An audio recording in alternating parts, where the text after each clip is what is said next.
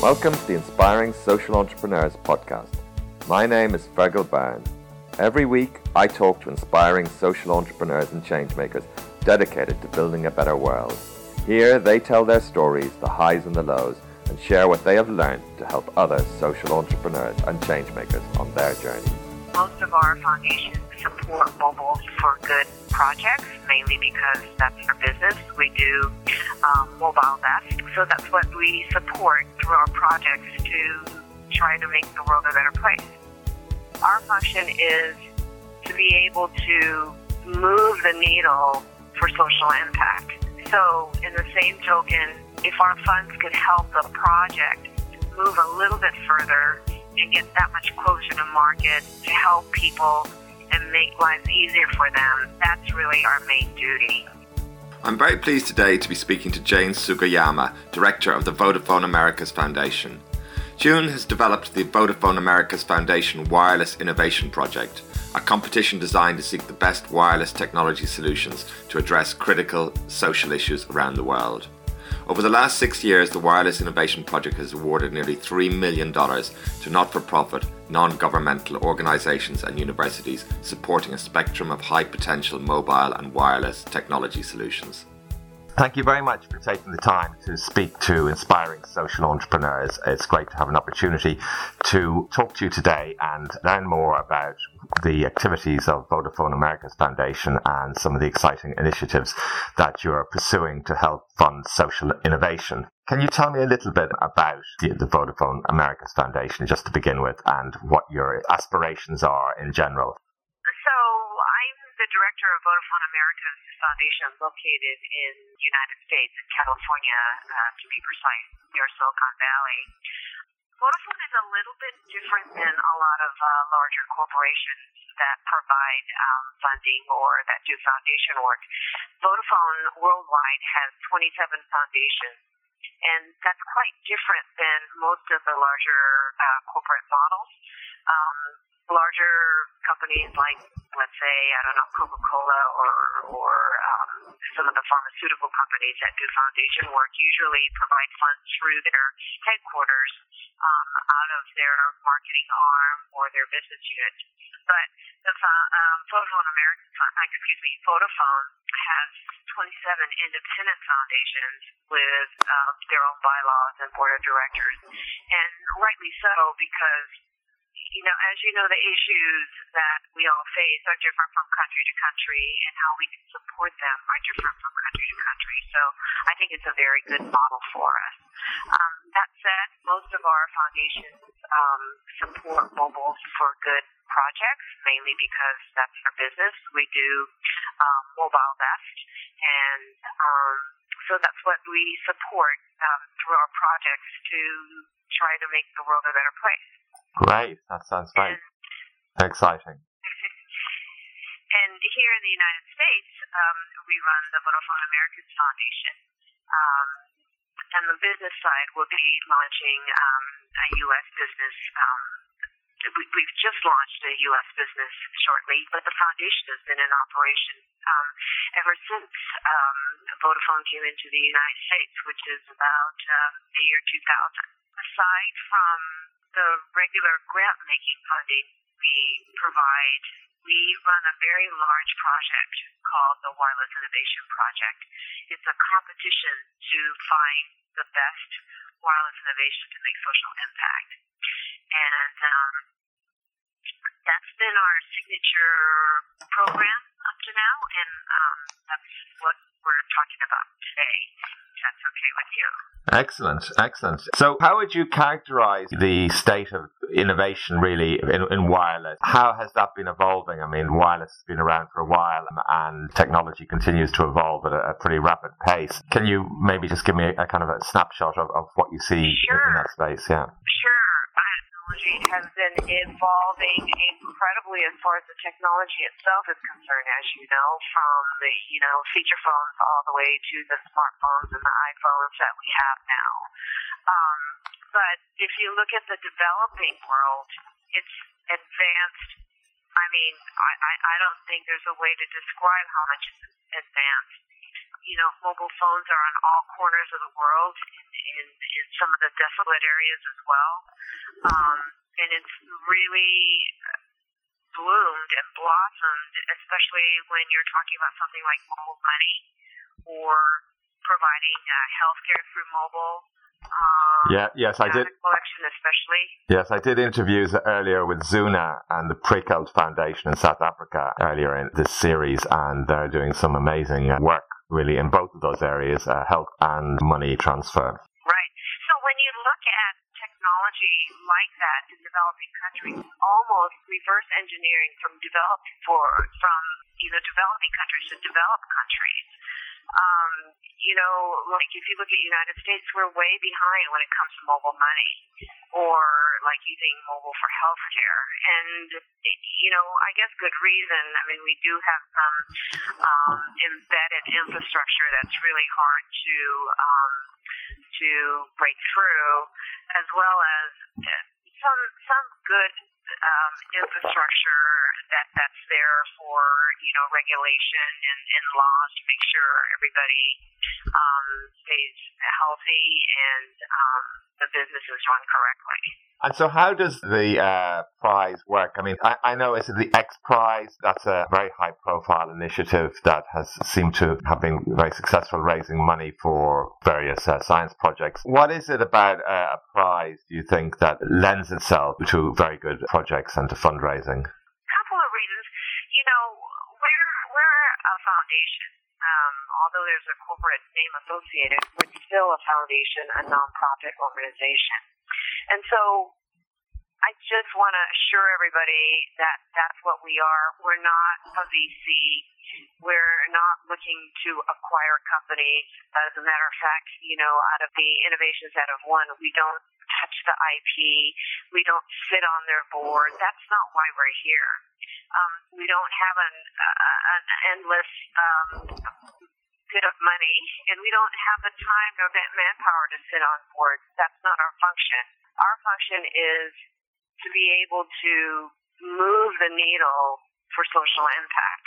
So, in the same token, if our funds could help the project move a little bit further and get that much closer to market to help people and make lives easier for them, that that's really our main duty.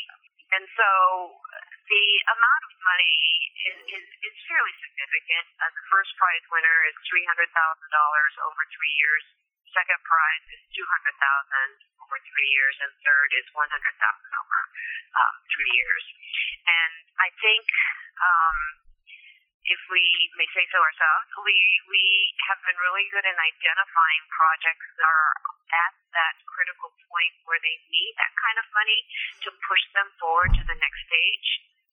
Um, we have a particular point in time of projects that we're looking for, either late stage research, prototype, or testing, because we feel that's the critical point and juncture that they can use um, certain amount of funds to be able to move to the next step. All right, that's and, that's very interesting. What kind of funding might they have had up to that stage, and what happens when they reach that stage? Generally, I, I know sure. each case is distinct, probably, but any general insights. You know, we're not a VC, so we're not be able, we're not able to to support something from conception stage all the way to marketing. Yes, surely. So they've most of these people have received funds. If they were universities, they've you know received university funds, um, some um, grants. Um, if they were NGOs, certainly they've worked with other NGOs and partnered and collaborated and received grants from government. So they're at the stage where they're about to prove themselves, where they've proved themselves and they're ready to scale. Um, so I, I, I think that's where you know our money has really made um, an impact.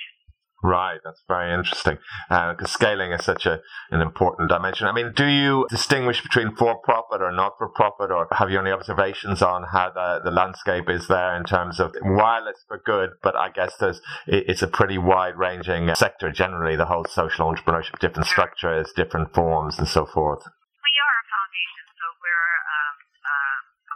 Certified nonprofit organization here in the United States. So we can um, we we can provide to quasi nonprofits, but we really try to make it easier on ourselves to support only nonprofit organizations. So if they are from a university or if they are if they are an NGO, that's easy enough for us to fund them directly.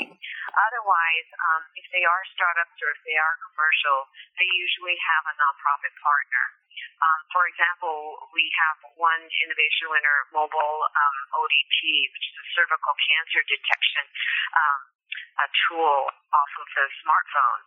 Um, they are a commercial entity, but they have a huge project with a partnership for, with a clinic in Mexico. And so we fund their project that way. We have NGOs, we have startups, uh, a whole variety. Right, that's interesting. Um, you may not have a perspective on this, but I'm just wondering do you have a sense of the growing role of foundations generally in funding social innovation? You know, as you know, I spoke to Jane Chen of Embrace, and they have, you know, a non-profit and a profit arm, and, and she talked about, yeah. you know, the importance and the, the, crucial value of foundations in funding the, the, their work. Do you have any insights into that generally, and and also which is more or less appropriate, you know, under what circumstances? It's a, it's a big area, but any thoughts on that? Sure, I actually have a strong opinion on that, and I feel that philanthropy plays a very big and an important role. Of course, there's a lot of different schools of thought in this. Um, you know, philanthropy shouldn't be funding anything that that's uh, revenue driven or um, you know, ha- has fees associated with it.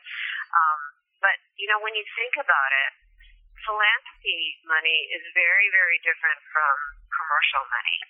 I mean, you know, foundation we don't have shareholders. We, we don't have to look for the bottom line and revenues. I mean, we are not there for the dollar's sake. That said, that doesn't mean that a foundation does not do their due diligence and fund whatever they like. Um, you know, we do do their due, uh, um, due diligence. We do um, investigation. We look at financial models, business plans.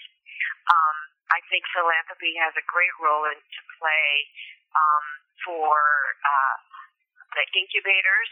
Um, not, I don't mean to fund startups directly or businesses directly, but certainly um, the, the, the, the fertile ground to support new businesses to start, to create entrepreneurship, to to um, assist them and to nurture them. You know, those grounds are where I think philanthropy can play a very, very big role.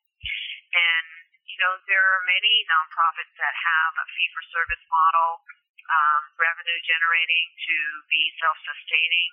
Um, and then there are also a lot of nonprofits around there that are acting as incubators and um, uh, supporting startups. Um, we, for one, have um, partnered a local impact hub uh, in Oakland um, just to, to sponsor a startup school because um, we felt that a lot of startups have different gaps, small ones and large ones. And um, if we can assist them in any way uh, to talk about business plan, uh, presentation skills, um, the different roles of funding, um, and different styles of funding, um, you know, those are all the basics that startups need to know. And there are um, nonprofit um, like, like I mentioned before, incubation hubs like Tumml and, um, gosh, uh, several others skip me, but um, they're popping up right and left. And I, I think it's a very good model, and it's it's needed. That sounds very interesting, the educational and support side. So, this surprise and clearly the quality of the technology and its likely impact and its viability and so forth are important. And maybe we can talk about that at some point. But what about the teams and their, I guess, commercial sensibilities, their capabilities to uh, build a business, and also, in the first instance, to present a project and to raise money from a foundation. Um, many social entrepreneurs, I suppose, are less familiar with that funding, what are some of your insights and maybe advice for social entrepreneurs who would be looking for that kind of funding? Sure. That I'm so glad that you're touching this area because, um, you know, the foundation funding is a mystery to a lot of people, not only to social entrepreneurs. And um, so, you know, our competition is run firstly through an application that's online so that we can make sure all of the criteria are met. Um, the basic criteria that they have, they are either a nonprofit or have partnership with a nonprofit. Um, it's a mobile solution. Um, it's, scalable, sustainable, things like that. But then thereafter, the finalists are selected and they must appear in person in front of a panel of judges and the judges come from all backgrounds, whether there uh, are business people from from Vodafone itself, hub incubators, social entrepreneurs themselves, or journalists, and um, some of them are area uh, expertise. Um, but the reason we have them come and appear in person is because that team, the cohesiveness, has to be seen um, in front of our eyes and the passion that they have for the people they are helping, the passion they have for their project um, have to show through.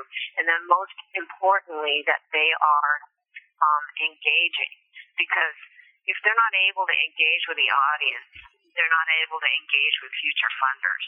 And, um, you know, we want to make sure we pick a project that has some sort of, of, of hope and and uh, insight in the future.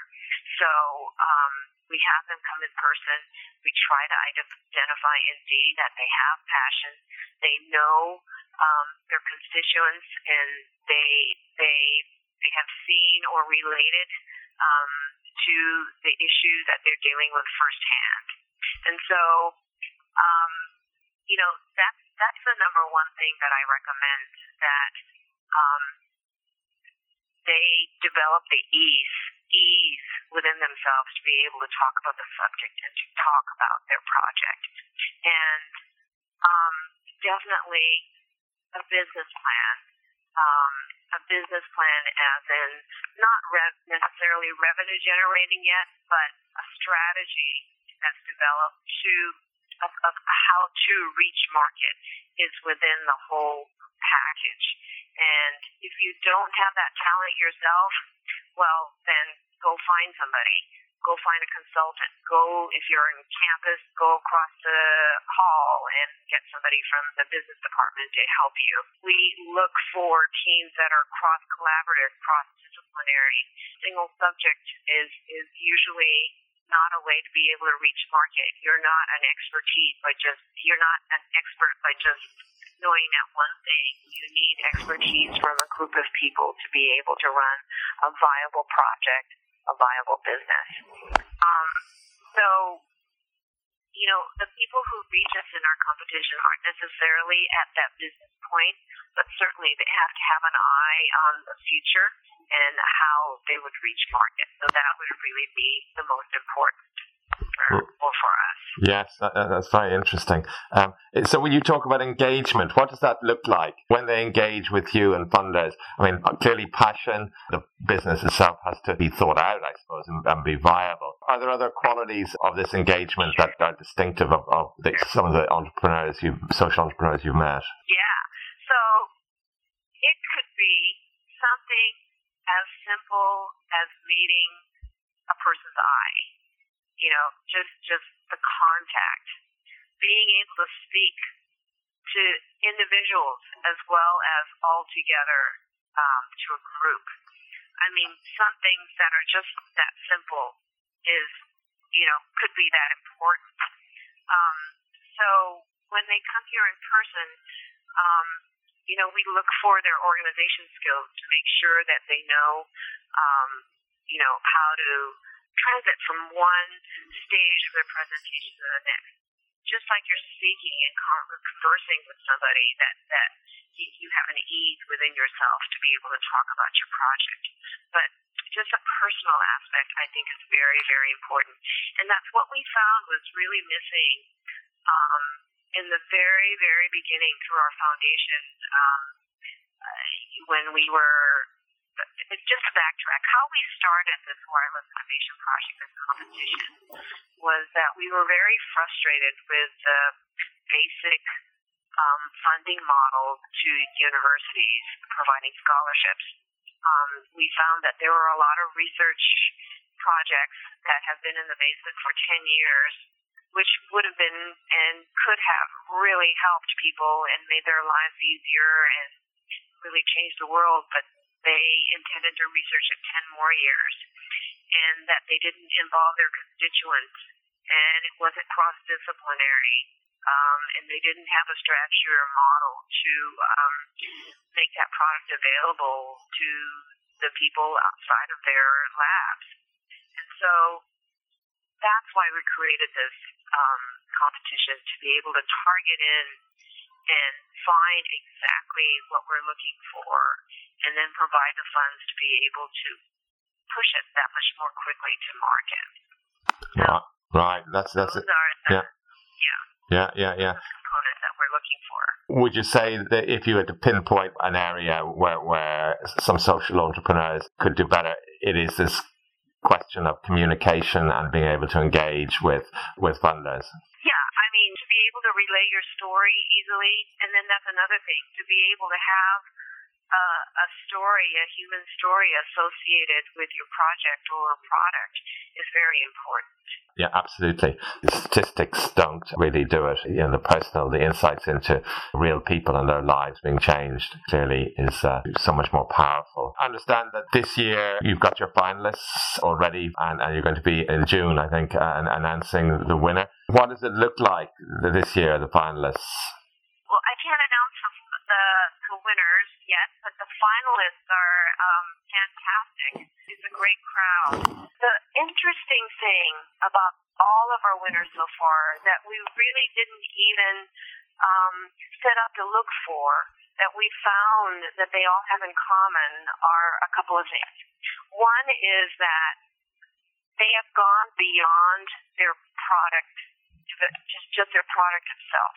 So they they did not stay complacent with the fact that they just finished their product and that, that it's good enough to use. That they've gone be, beyond that to continue to refine, continue to adapt, and continue to find other ways to use their product. And then the second thing that I found about all of our winners so far and our finalists is that they've all found ways to utilize the data that they get from their products or their solution.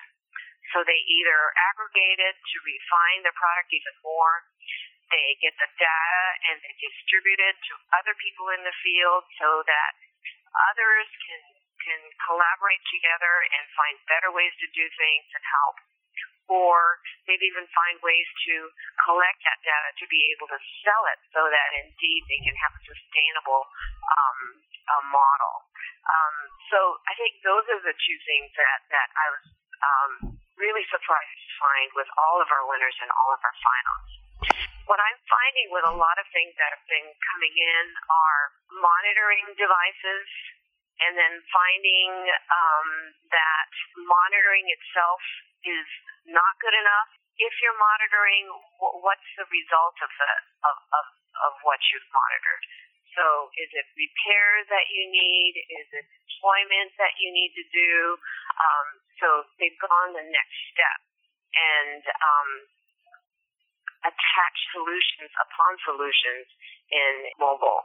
If you look at mobile solutions right now, I think we need to um, concentrate a lot more on energy, uh, you know, the battery, uh, uh, renewable batteries, re-energizing batteries, um, energy source, um, access to network, um, and I believe, you know, sooner sooner than later, I think smartphones will be proliferating even the developing countries too. So people are coming up with solutions for uh, smartphones as well in developing countries. Excellent. So, how many competitors would you or people would you have in a year looking for funding, and, and what should aspiring social entrepreneurs with wireless innovation projects do in order to uh, be part of this?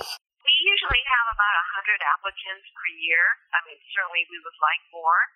Um, and we end up with eight finalists, and out of the eight finalists, we choose three winners uh, which we support over the three years. But, you know, beyond the three years, we've continued relationships with all of them. And um, uh, more, I can't, can I say more? Probably more than half have gone on um, to reach market, um, have gone on to get more and more funding, more and more awards. Um, I think four or five of them have won the Gates Challenge. Um, so they've all gotten significant funding. Two of them have been picked up by VCs. Um, so, you know, if they can keep an eye on our website, and certainly there's lots of other funding available if they join meetings um, that happen uh, all around the world for um, uh, social entrepreneurship and social innovation in the West Coast. SOCAP for one, that's a really fun, great um, conference that happens for social um, entrepreneurs. Associate with your local hubs. Look for, you know, for both for-profit and nonprofit incubators. Our uh, competition usually opens in the fall. Um, everybody is, is welcome to apply, and that, that's really our main duty. Right. That's very interesting. Thank you. Thank you very much, June, for taking the time to speaking to inspiring social entrepreneurs, and I wish you the very best of success with the continuing work of the Foundation. Thank you for listening to the Inspiring Social Entrepreneur podcast. I hope you found this interview inspiring. Please make sure to visit www.inspiringsocialentrepreneurs.com and subscribe to make sure you don't miss any future podcasts.